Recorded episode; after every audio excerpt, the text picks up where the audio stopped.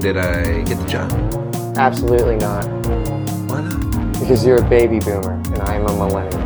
Most Gen Xers are in school during the crash. So at first, they think like, so what? I am a Gen Xer. But I came to find out that actually the term Generation X, it has no meaning.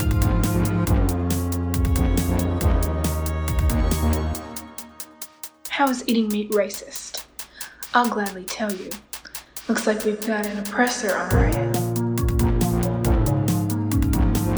We don't act fast, the millennial wave is going to sweep Generation X overboard. The millennials and Generation Z have the Peter Pan syndrome. They don't ever want to grow up.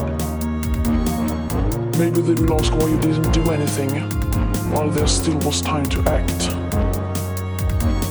You say you love your children above all else, and yet you are stealing their future in front of their very eyes.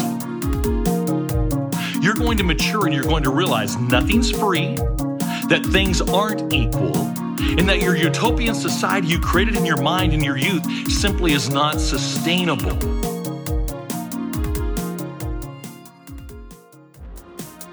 Okay, Boomer, listen up.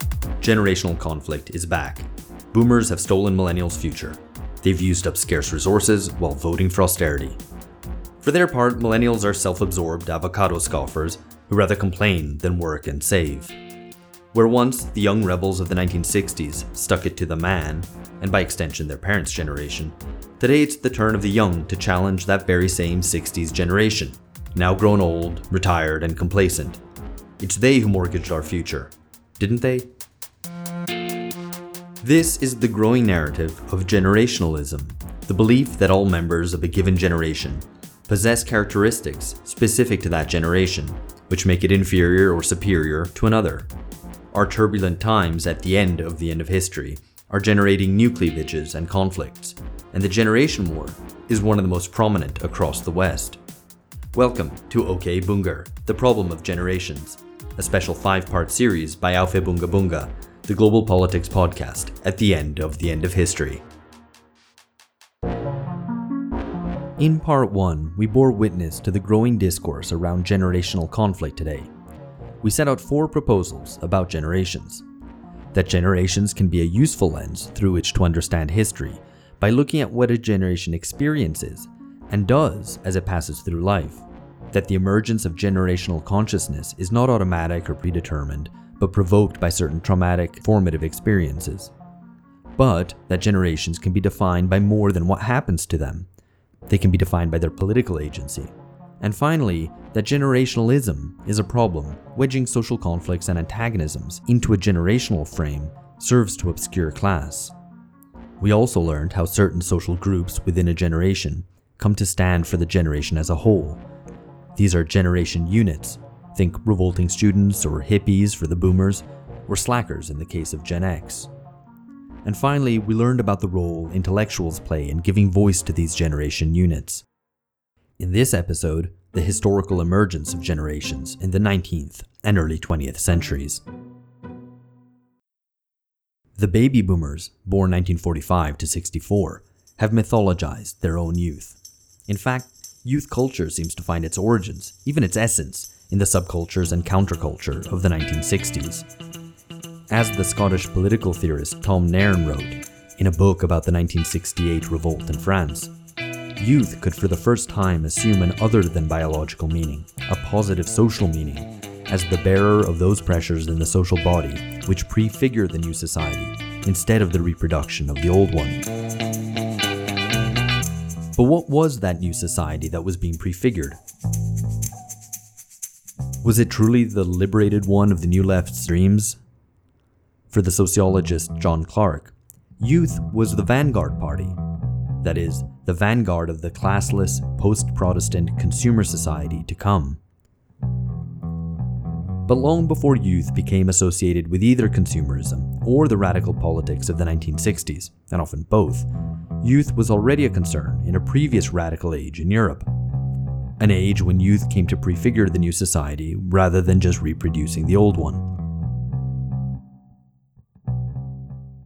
Io, Giuseppe Garibaldi, credente nella missione commessa da Dio all'Italia e nel dovere che ogni uomo nato italiano ha da contribuire al suo adempimento, e convinto che dove Dio ha voluto che fosse nazione, esistano le forze necessarie per crearla, che il popolo è depositario di quelle forze, che nel dirigerle per il popolo e con il popolo sta il segreto della vittoria, do il mio nome alla giovane Italia, associazione di uomini credenti nella stessa fede, e giuro di consacrarmi in tutto per sempre a costituire con essi l'Italia, una, libera, indipendente repubblicana. In the 19th century, ideas of youth and generational consciousness are most obviously linked with Italy. Indeed, they sort of begin in Italy and spread outwards to various other countries. Niall Whelehan, a historian at Strathclyde University in Scotland, specialising in 19th and early 20th century history and nationalism and radicalism. E giuro, invocando sulla mia testa l'ira di Dio, l'abominio degli uomini, l'infamia dello spergiuro, se io tradissi, in tutto o in parte, il mio giuramento. The Italian movement begins with a man called Giuseppe Mazzini. He was an Italian Republican nationalist and he founds a movement called Young Italy in 1831. And soon after Young Italy, there is movements in other places, Young Germany, Young America, Young Poland, Young Russia, Young Ireland, Young England. So this idea of a political movement which is qualified by age or generation in its title, Young Italy, becomes um, a phenomenon in the mid 19th century.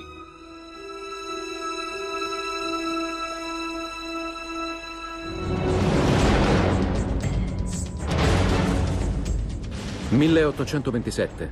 L'Italia non esiste ancora, ma alcuni giovani iniziano a sognarla».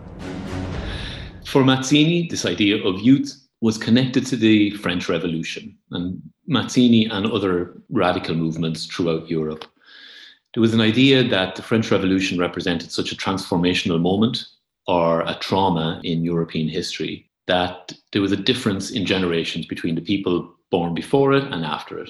In reality, what we're talking about is a difference between the old order, the ancien regime, and the new young order. So for Young Italy and Mazzini's organization in Italy, members were people born after the French Revolution. So that was generally people 40 years and younger. So again, ideas of age and youth are, are, are all relative here. Now, we can talk a little bit more again about what age means, what it means to be young. My idea of young and old is relative to me and the people around me, and so on.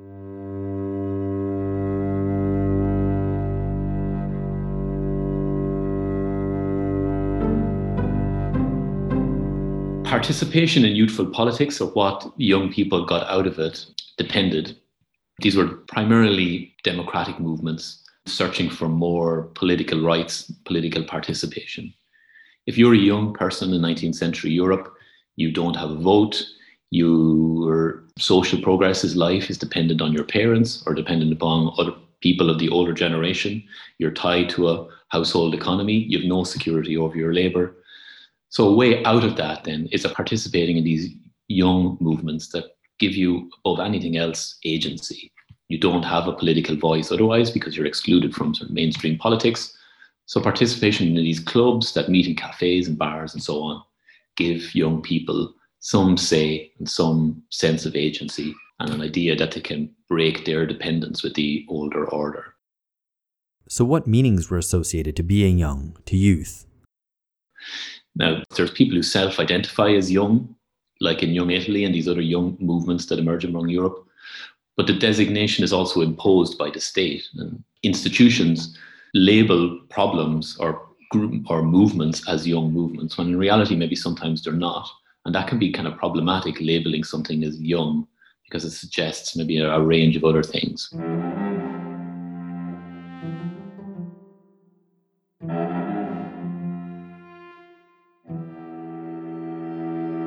Well, for the state, it maybe signified a sort of hot headedness, um, along with maybe ideological danger or a threat to the established order. But I mean, in terms of what it meant to be young, I mean, age is, is cultural, and these young movements are all sort of defined by uh, by culture, I guess. So to be young could be your age, whether you're under 25 or under 21. To be young could be you're not yet married. So in terms of thresholds between youth and maturity, one is age, one is marriage, one could be a job, completing an education, completing a trade, various things like that. Inheritance of property could be another one. So in the 19th century, ideas of what young, I guess to make the point, is just not explicitly tied to age. There are a number of other reference points.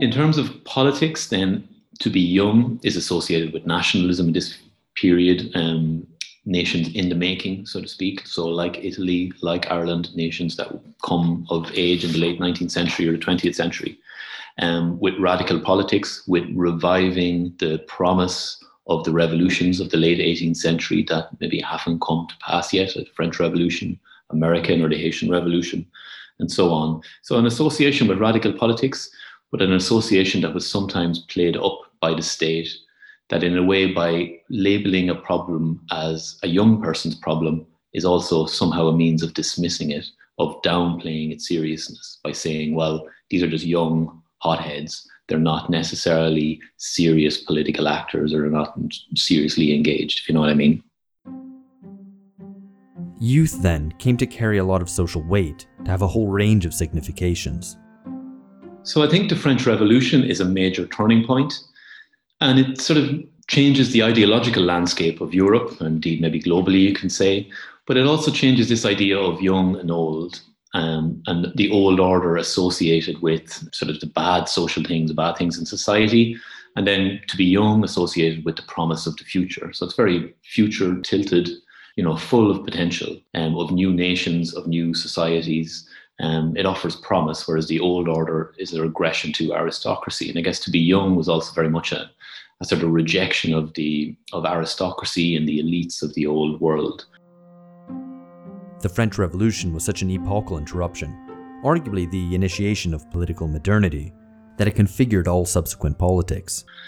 The French Revolution, as I mentioned before, is linked to the young Italy movement in that Mazzini sees its members as being people born after the French Revolution. So the French Revolution is such a sort of transformative event, it creates a generation. Um, in Ireland, the other country um, I work on, the maybe the defining event for generations is the Great Famine of the mid 19th century. So in mid 19th century Ireland, the population is about 8 million. And in the period of the Great Famine, which is from 1845 to 1852, that drops by about two and a half to three million people. So about three in every eight people um, are gone from Ireland, either through um, about a million people die and about a million and a half people emigrate. So there's a sense that that was such a transformative moment, it almost sets the reset button on society, so to speak.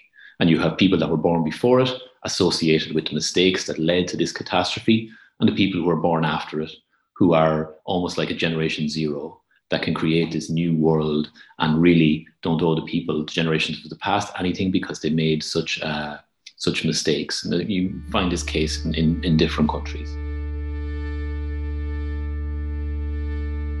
And uh, you'd have to turn a Protestant to get any of Nangle's soup. He came like on a difficult mission to establish a Protestant community among a Catholic community people were dying with the hunger, and he had a shipload of Indian meal with him. And he built a colony down there in Dugort. I love this country. What's left of it? Peasants are all the same, no appreciation of beauty. Beauty could be held in much higher regard, sir, if it could be eaten.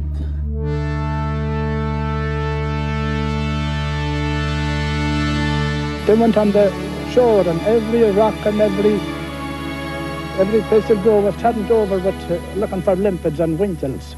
They had at everything. And then they started eating the seaweed, chopping it up and boiling it. And they died with dysentery and black fever and scarlatine fever and yellow fever. They were dying every day. Like. A lot of your tenants have been struggling, sir. There's already been some cases of starvation. Nonsense. Crops have failed before and mortality levels have been perfectly acceptable. Historically, we look back on that period now as just awful, don't we? I think there was some, there was some, there was some good bits and there were some less than good bits. And obviously, you know, we had a kind of a falling out, right? At that time, uh, there was a time when all of Ireland was part of the United Kingdom. There was then a, a movement for Irish independence. But we have very good relations between the Republic of Ireland and the United Kingdom. Does that mean, though, that what we understand as generational consciousness was already operative in the 19th century in the shadow of the French Revolution? I suppose the first thing I would say in terms of approaching generational consciousness in Europe, um, ideas of sort of categories of generation as a category of analysis sort of come to the fore in the 1960s with among sociologists in the 1970s. So it's a way or a perspective on the 19th century that's shaped by the baby boomers and by these new ideas of generation in the 1960s and 1970s that are, of course, associated with radicalism and, and revolution and so on. So there's a sense of these being projected back onto the 19th century, but I think there's a lot to be said for them. So you have movements like Young Italy that do self-identify as young. And, you know, a question arises then, can you take the category of generation to be similar to class or similar to ethnicity or similar to gender as being something that you know a, big group of people can cohere around and express solidarity around this issue and that's true to an extent so in young italy they do in young ireland they do in the fenian movement in ireland which my research has focused on they do to a certain extent but there's a difference between class as well so in italy in the young italy movement it's very middle class it's university led it's students it's not necessarily a, a generational consciousness that spills into the peasantry, so to speak. You know.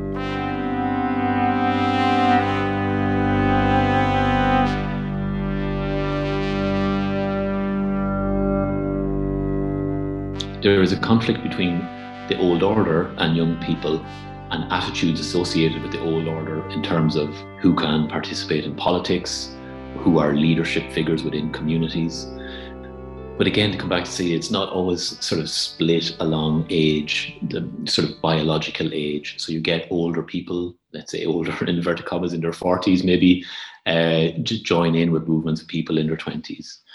Protest movements, maybe we assume them to be young. And Eric Hobsbawm, for example, has written a book, Bandits, where he associates, he uses youth as a, as a sort of an explainer all on its own. But um, I don't think it is. Uh, it mixes with other factors such as class and, and ethnicity and, and, other political factors uh, to create these uh, new movements. But on a metaphorical level, let's say, there is a conflict between the old order, which is associated with aristocracy and lack of democratic freedoms, and the promise of new nations. You know, there's a sort of in the young movements, there's a sense of individual coming of age as a participant in these movements, but also the nation coming of age in its independence, whether that's Italy or in 1870 or Ireland in, in, in the early 20th century or, or, or other nations. There's this sense of connection between the individual and the project, you know, a, a sort of young person trying to create a new young nation.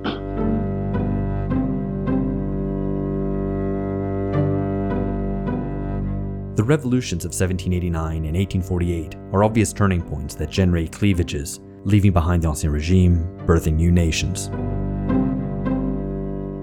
And then in the early 20th century, of course, the, the First World War is linked with generational cleavage and a sort of generational consciousness in the years after, from you know 1918 maybe to the 19 into the 1920s. And the historian Robert Wohl has written a famous book in 1979 about the generation of 1914. And again, this idea that the previous generation have got things so wrong, the young generation really need to take over the mantle and create this new society. You know, feeding into that is a lot of aspiration and hope for a new future, but also a lot of fantasy about you know what can be achieved and what young people can achieve, what's within their capacity. So, war, revolution, and events like famine in the 19th century, I guess, are these sort of major transformative events that create generational cleavages and, and generational consciousness in the way that for the baby boomers in the later generations, you know, the Second World War, you could say maybe create a generational conscious, but certainly a point of reference for a sort of idea of a, of a generation and whether, you know, COVID and you know the age of populist politics now will connect. I mean millennials are a, a generation that are associated with a lot of things but it's also a, a, label that's very problematic in that it combines people of a variety of ages And ultimately, a lot of the problems maybe you associate with millennials are just social problems that don't necessarily need to be labeled with a sort of a generational label.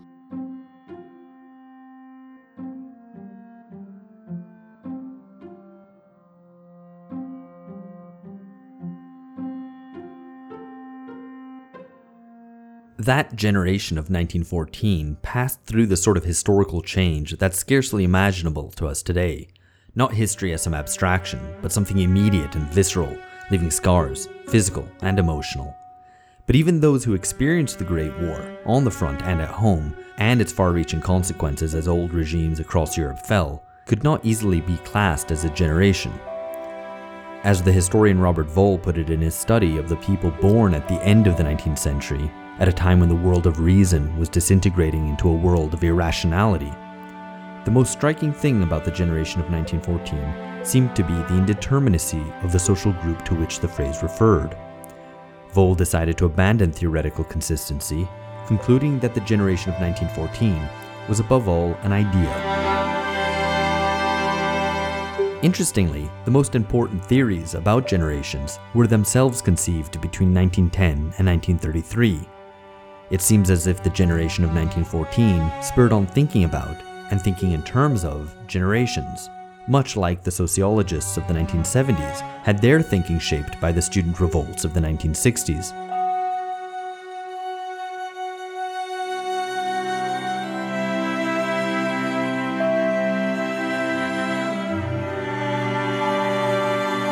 Earlier in the 19th century, generation was taken to mean relations between father and son, but after the cataclysm of the Great War, there could be no doubt. A definite generational consciousness had emerged, grouping together youth into one social bloc, one that saw itself as lost.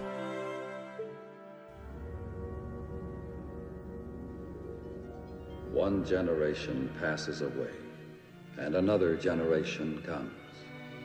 But the earth abides forever. The sun also rises, and the sun goes down hastens to the place where he arose. This is Paris of today. Our story deals with another Paris, the Paris of 1922, shortly after what used to be called the Great War. We were part of that spectacular lost generation of young people who continued to live as though they were about to die.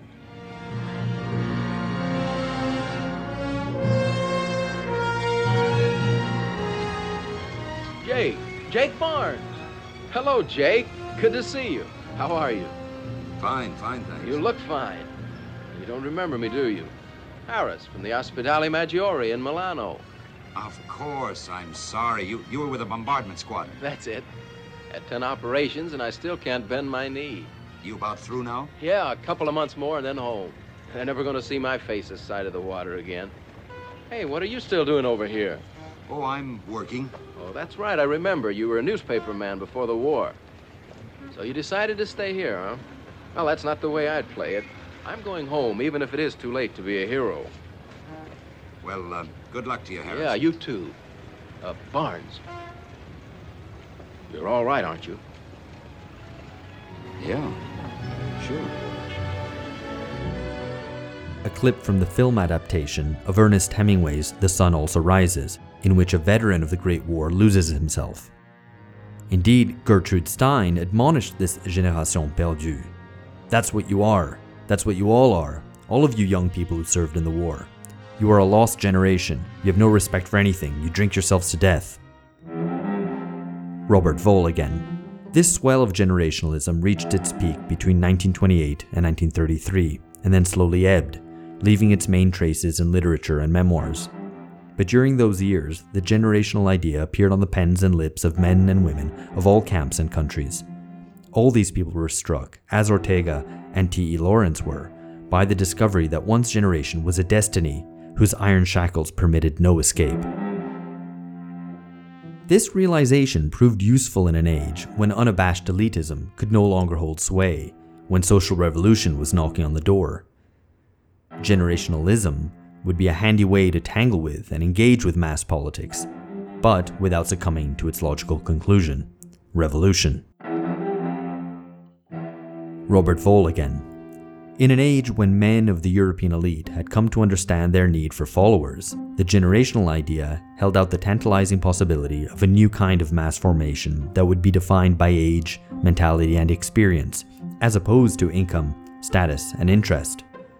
It posited a potential connection between privileged individuals capable of shaping attitudes and masses capable of implementing these attitudes through political action.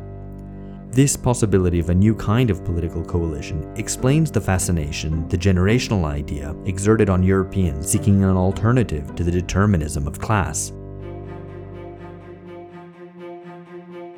No human system is perfect,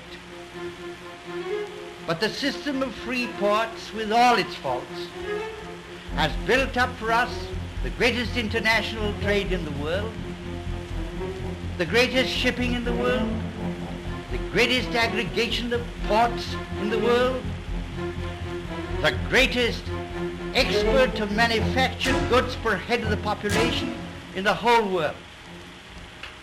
We are the richest country in Europe. We pay high, the highest wages of any country in Europe except Denmark, which is also free trade.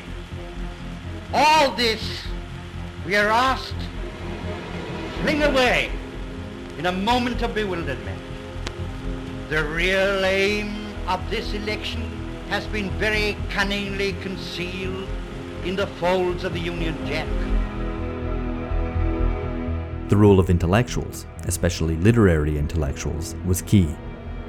In most Western and Central European countries during this period, the middle classes were torn between their desire to wrest power from the former elites and their fear of a rebellion of the masses. Intellectuals from these classes dreamed of a spiritual revolution that would eliminate the exploiters and the exploited and fuse all sectors of society into a unified and conflict free community. This generational idea appealed to them because it pointed to one way in which the spiritual revolution could be accomplished. The generation of 1914 was therefore, first of all, a self image produced by a clearly defined group within the educated classes at a particular moment in the evolution of European society. It was both an attempt at self description by intellectuals and a project of hegemony over other social classes that derived its credibility and its force from circumstances that were unique.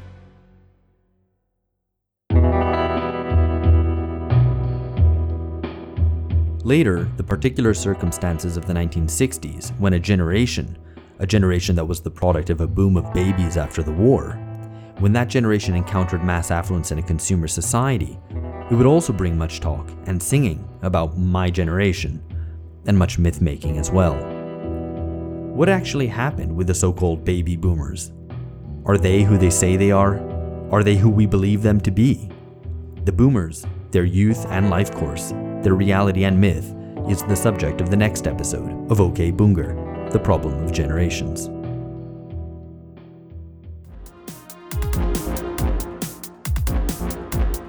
Thank you for listening to OK Boonger, The Problem of Generations. This series is produced by Philip Cunliffe, George Hoare, and Alex Hochuli. Original music is by Johnny Mundy. This episode's guest has been Niall Whelehan, and the narrator is myself, Alex Hochuli.